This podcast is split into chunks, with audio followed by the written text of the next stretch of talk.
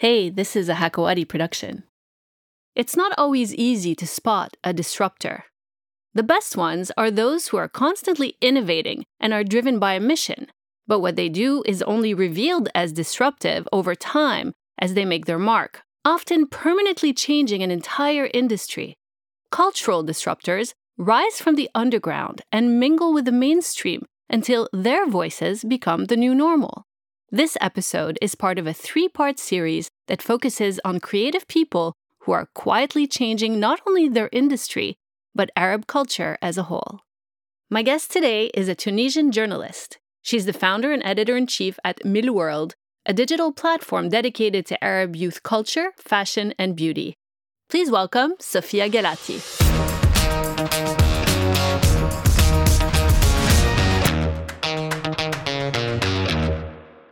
Hi, Sofia. Hi, Nadia. How are you? I'm great. Welcome to the show. Thank you so much. So, let's talk about Arab culture. You've said in previous interviews that Arab culture is having a proud moment, which I do think it is, but you've also said it's underrepresented. What do you mean by that? I mean, it's un- underrepresented on global platforms. Of course, you don't see many Arab actors, singers, models, artists, uh, etc. But it's also underrepresented in our own country, which is even uh, more surprising. Um, for the longest time, um, if, if you remember, the covers of our magazines were uh, people from Europe and the US. So that was uh, very, uh, for me, that was very uh, surprising growing up, and I wanted to, I wanted to do something about it. Yeah, and you ended up being the editor of uh, Style.com Arabia, of course. Yeah. Um, and then and then you founded Mille World in 2018. But what happened to Style Arabia or Style.com? Uh, Style.com Arabia was Condé Nast's first venture in the Middle East. So they wanted to test the market with this online platform that was like a sort of uh, fashion bible for the for for, for the fashion lovers. And uh, then when it turned out to be a great project then they decided to launch vogue arabia with the same company um, on the back of uh, style.com uh, on the international level style.com was merged into vogue. Uh, so what you know now as vogue runway is actually the style.com team merging with the vogue teams. I see, I see.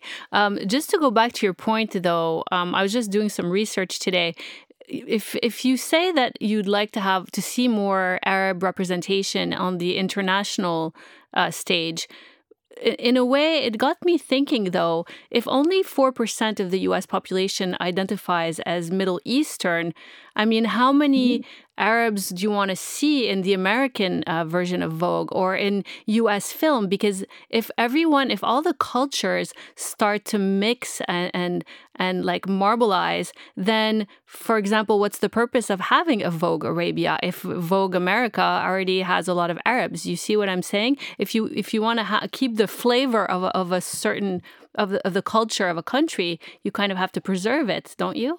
Yeah, for sure. Um, I never claimed I wanted an Arab. I don't want Nancy Ajram on the cover of Vogue, uh, Vogue US. I don't think it would. Uh, I don't think it's the point. Actually, my point is to stop looking at the US for um, for uh, validation. You know what I mean? You, you you don't have to have this sort of like uh, publication cover you for you to become an international uh, fixture. I think that it's actually the opposite. I think that we need to shine brighter um, when you when you look at, for example, uh, all the all the music. We have so much to offer, and mainly uh, we listen to European and American music. Of course, here in the region, we listen to a lot of Arab music, but uh, you see the same thing happen for South American music. It was only South American, and then you know the what's their name, Maluma, and uh, all of those guys, or Shakira. They made uh, you know South American uh, music uh, thrive on the international level, and this is what I wish for our region. Actually, I make a conscious effort not to um, look, you know. Um, to, to, to the other markets for validation. Uh, and what I try to do in my job and in my life is try to shine, you know, from where I am and not to try to, to, to, to go somewhere else for validation. It's a Gen Z thing now. We want to decentralize. We want to reshuffle the paradigm, I think. And, and I think that it's very, um, it's, it's pride inducing and I think it's a good positive thing. Well, actually, I was just going to ask you what is Gen Z looking for now in the Middle East? What do they care about? the thing is growing up so i'm i'm i'm i'm older i'm i'm uh, just turned 38 oh my god and so when i when i grew up um, i always had this thing in me as an arab um, saying you're not you're not enough. You need to go to france. You need to go to the uk you need to go to the us to be successful. You need to have that validation. And i feel like our generation millennials the older millennials are very much like this. Whereas gen z's with the power of internet they understood that they can you know nurture a different identity using their own culture and still shine in their own individual way. They don't need to look like someone else or they don't need to emulate uh, someone else uh, to just be themselves. And i feel like there is a sense of pride in in you know uh, where those gen z come from whether it's from africa asia especially the global south that didn't really exist before. Before we had like an inferiority complex that was really really blatant and that we see less of now. And it transpires in fashion, and again in music. Um, multiculturalism is is now much more welcome than you know just uh, the good old you know Western narrative that that that made me well, you are Tunisian. You actually live in Tunis, even though Mille World is based in Dubai, um, which I find mm-hmm. interesting that you're Tunisian because I feel like Tunisia and North Africa in general are really underrepresented here in the Arab world. Um, the main platforms that we talked about earlier, Vogue Arabia, um, just just all the platforms are always talking about the UAE, Lebanon, Cairo. When we're talking about fashion and culture, of course, I feel like North Africa is underrepresented in a way. So, what is happening in Tunisia? Uh, Tunisia is very much buzzing right now. I mean, uh, we're, we're a very young country, just like Saudi Arabia, uh, going through a lot of changes. Obviously, the youth um, are spearheading those changes th- thanks to social media. And uh, I feel like yeah tunisia is, is is before because we were under dictatorship i think creativity was never encouraged right so creativity brings uh, bring, brings criticism, and this is not what um, the uh, dictator wanted. And now uh, everyone is like, uh, you know, enjoying a new sort of freedom, and and the arts are booming. So it's a very very exciting. It's a very exciting place to be. Um, and no, I feel, I feel like uh, you were you were talking about underrepresentation in Arab media for North Africans. I don't really feel that it's the case. Because we have so many um, you know you have so many articles about eL Seed the graffiti artist. Hind Sabri was a major um, actress. She's from Tunisia as well. Uh, you know Abdura Zarouq uh, all of those uh, amazing artists are also present in uh, in, in GCC based um, GCC based media. I feel like uh, it's it's only new that GCC based media are covering Arabs. I don't know if you know that, uh, especially fashion and lifestyle ones. Of course, uh, political ones have always uh, done it, and uh, the ones, um, of course, in in the Arab language ha- have done it for since the seventies, since the rise of magazines like Hiya. Uh, it's it's fairly new, so I feel like those magazines they're really looking across the board from Morocco to Yemen for like uh, talented artists, and uh, I commend them for it. Although it's new, but you know, it's it's a good thing that is happening right now. Yeah, for sure. There are a lot of preconceived ideas about Arab culture, especially as seen through the eyes of the Western world. But what are some of those stereotypes um, though, that you think need to be challenged? Well, the first one that uh, because I'm in Tunisia right now and we have access to like some some French media, the first one is everybody in the West seem to think that um, all, any women wearing a hijab is has been forced to do so, um, when in fact it's just a religious, uh, you know, concern. Uh, women who wear the hijab are, um, you know, not uh, well. Most of them, of course, there are uh, there are families that uh, that impose impose the hijab on their daughters and on their wives, and and that's a very bad thing to do, in my opinion. But uh, this this stereotype that the woman, the Arab woman, is uh, uh, first of all thinking that Arab women are not powerful and that don't have agency in, in, in doing what they want is not true. Um, removing that agency from from them is very harmful. Uh, to them and to the people who think that you know uh, then they would think less of us. They would think that we are just passive and and and powerless which is not true.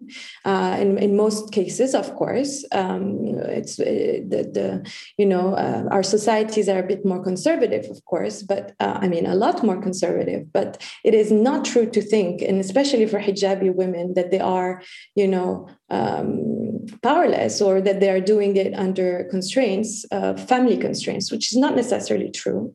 Um, and this uh, has been the de- debate in France. I don't know if you're following, but they want to ban the hijab for everyone.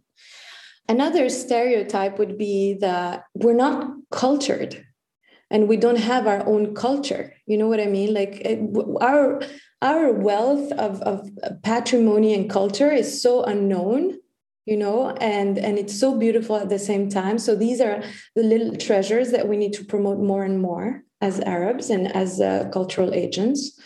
I mean so many stereotypes. No not everyone is oil rich unfortunately.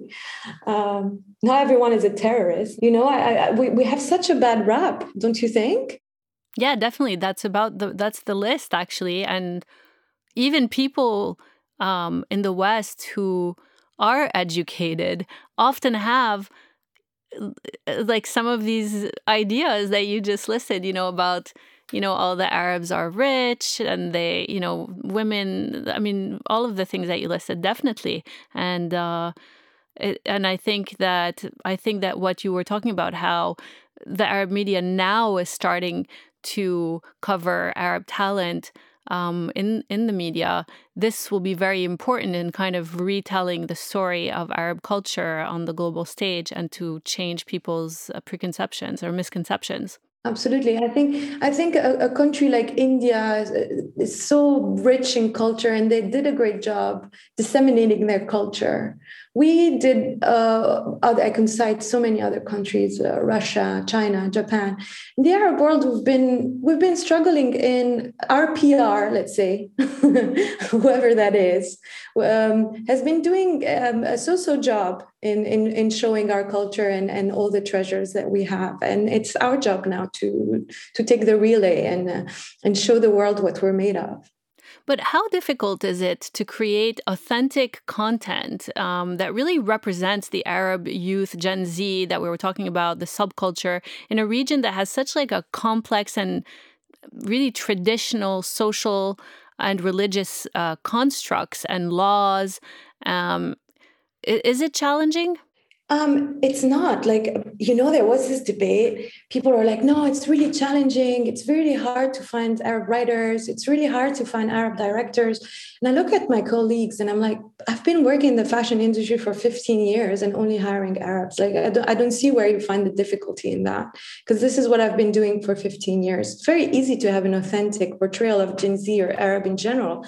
Just hire arab directors. They know they're arab. Just hire arab photographers arab makeup artists and I, and I'm emphasizing on that, of course, because there is a lack of it. If if there was no lack of it, I wouldn't imagine someone an American saying hire American photographers. But in the region, um, if you look at all the magazines, the lifestyle and fashion magazines, they're run by English people or people from Europe and they're not hiring um, Arabs. So of course it comes out disingenuous or a little postcardish um, when we create something at Mille, we make sure that it's authentic because people in front and behind the camera are from that, you know, specific target. So of course it rings more true. Same thing for age. Uh, you wouldn't ask, you know, your parents to have the voice of Gen Z. You would have a Gen Z, uh, you know, voice their opinion or their lifestyle to other Gen Zs, and this is what we do. Um, the other thing that you mentioned, which is, you know, conservatives, uh, we're very much on the edge. You know, some I'm going to give you an example for, for, for the audience that doesn't know the Arab world, but you, you, would find like a very free lawyer, you know, woman lawyer having a family, etc. She wouldn't smoke in front of her father, for example. She wouldn't smoke cigarettes.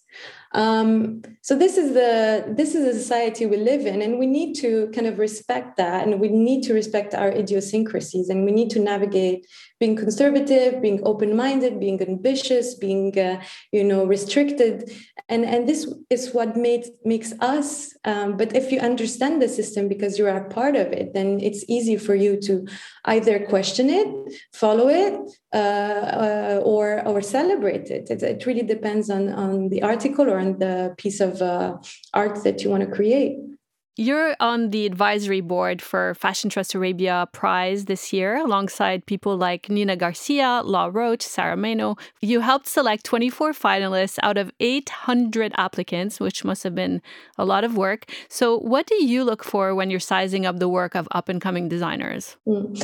I think that for the for Fashion Trust Arabia to have such luminaries, such icons, first of all, the list is so long and I, I don't know how uh, Tania Fares and Sheikh Al Mayassa did it. I mean, I know because they're they're such beautiful people, but to have this caliber of uh, this roster of people looking at young talents' work is invaluable.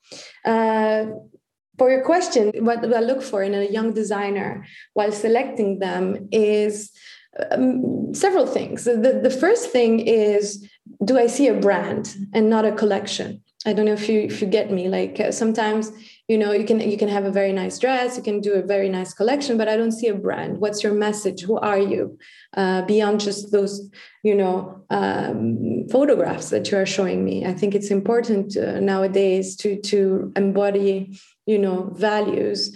Uh, um, to, to, become successful as a person we talk about personal brand a lot and and and it's even more important in fashion so first of all, what's your brand? What's your message? Um, then uh, am I going to find the same piece in fast fashion, which is what we're trying to fight? Uh, you know, are you designing something that is innovative? Are you designing something that is fresh? Uh, the third thing that I look uh, when I select the finalists is do you have a viable business? Do you understand that you know uh, fashion is at the confines of art and commerce? That you know you can be the most talented designer if you don't have a solid business plan, then you're not gonna be able to produce. Um, so yeah, that's pretty much what I look at. Those are great tips for anyone who's planning on applying in the future. So thank you for divulging your secrets. um, but so um, I read a really interesting little article on Mille, mealworld.com about how the UK is banning influencers from using beauty filters when they're promoting products, including things like weight loss products. Um, you know, they make they they're selling a weight loss product and then they shrink their body with a filter. Um, so uh, the UK, you know, authorities are saying it's false advertising. So and there and the article suggests that Instagram as a whole might start restricting this. What do you think about that? I think it's great. I, th- I think like if if Instagram could have like a disclaimer when turning on the application saying Instagram is not real life, that would be very helpful to a lot of people. Uh, uh, myself having like some following on Instagram, I keep on like trying every time I post a photo, I try to tell them this is my best angle on my best day with a filter. This is not me you know it's very very important i think for for those kids to understand that all of this is like uh, uh, how do you call it? You know fairy dust. Instagram is uh, showing showing the best of the best highlight of the best moment of your life. So it's it's and a filter on top of it. So it's for sure not you know something that you should compare anything else to.